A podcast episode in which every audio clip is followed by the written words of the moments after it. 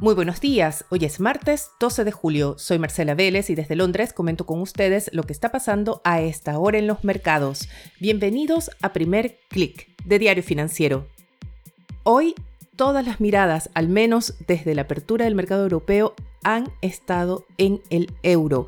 La divisa de la eurozona cayó a la paridad con el dólar, transaba hasta hace unos minutos en 1,00 0,5 y desde entonces está tratando de buscar un repunte en estos momentos. Reduce su caída frente al dólar de 0,35% a 0,28%.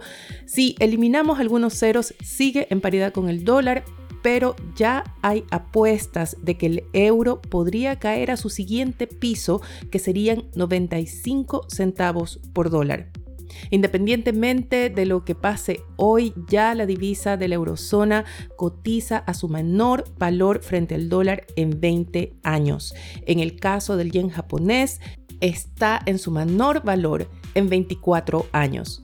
Y desde Tokio, la secretaria del Tesoro estadounidense Janet Yellen aseguró que no se justifica una intervención en el mercado cambiario a menos que se trate de circunstancias extraordinarias. Por lo pronto, Yellen defiende la acción de los mercados.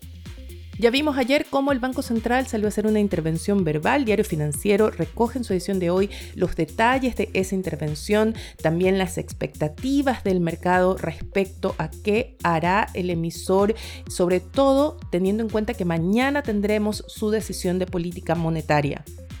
Todo apunta a que todavía veremos a un peso chileno bajo presión, al igual que las monedas de otros exportadores de commodities. Vemos que el índice del dólar de XY sube esta mañana 0,40%. Sí, el alza del dólar sigue imparable y por el contrario vemos nuevas caídas en las materias primas. El petróleo pierde en torno a un 2%, eso sí, el barril de WTI se mantiene todavía por sobre los 100 dólares y el cobre pierde 1,8%. Ayer ya vimos cómo el tipo de cambio en Chile llegó temporalmente por sobre los mil pesos, cerró en 992 pesos y hay muchas expectativas en el mercado sobre cómo esto está alimentando las presiones inflacionarias, cómo esto va a llevar a que el Banco Central tome una acción nuevamente radical en su decisión de mañana y ya lo dijo el ministro de Hacienda, se esperan aún todavía más alzas en los precios de los combustibles.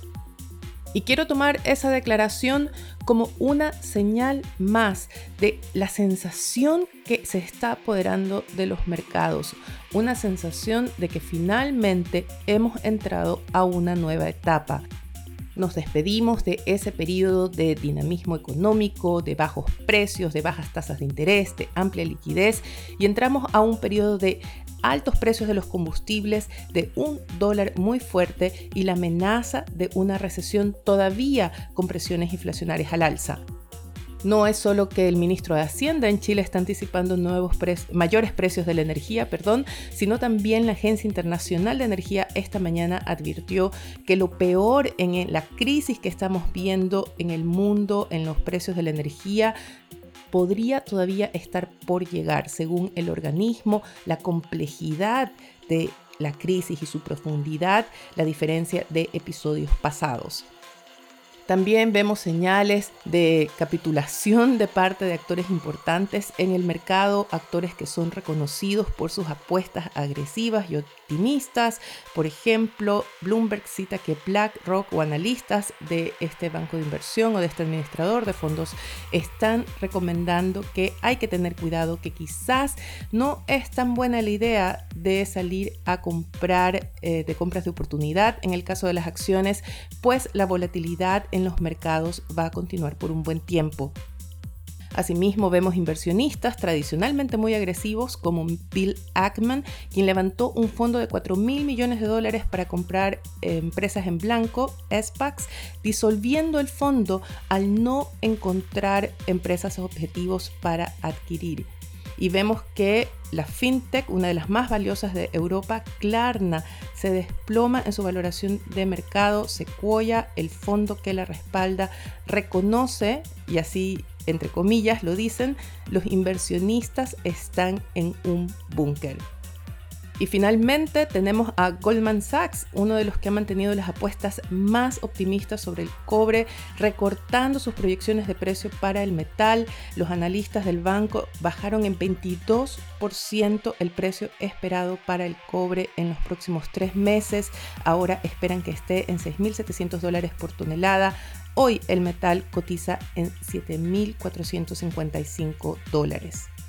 Pero veamos qué está pasando en los mercados en general.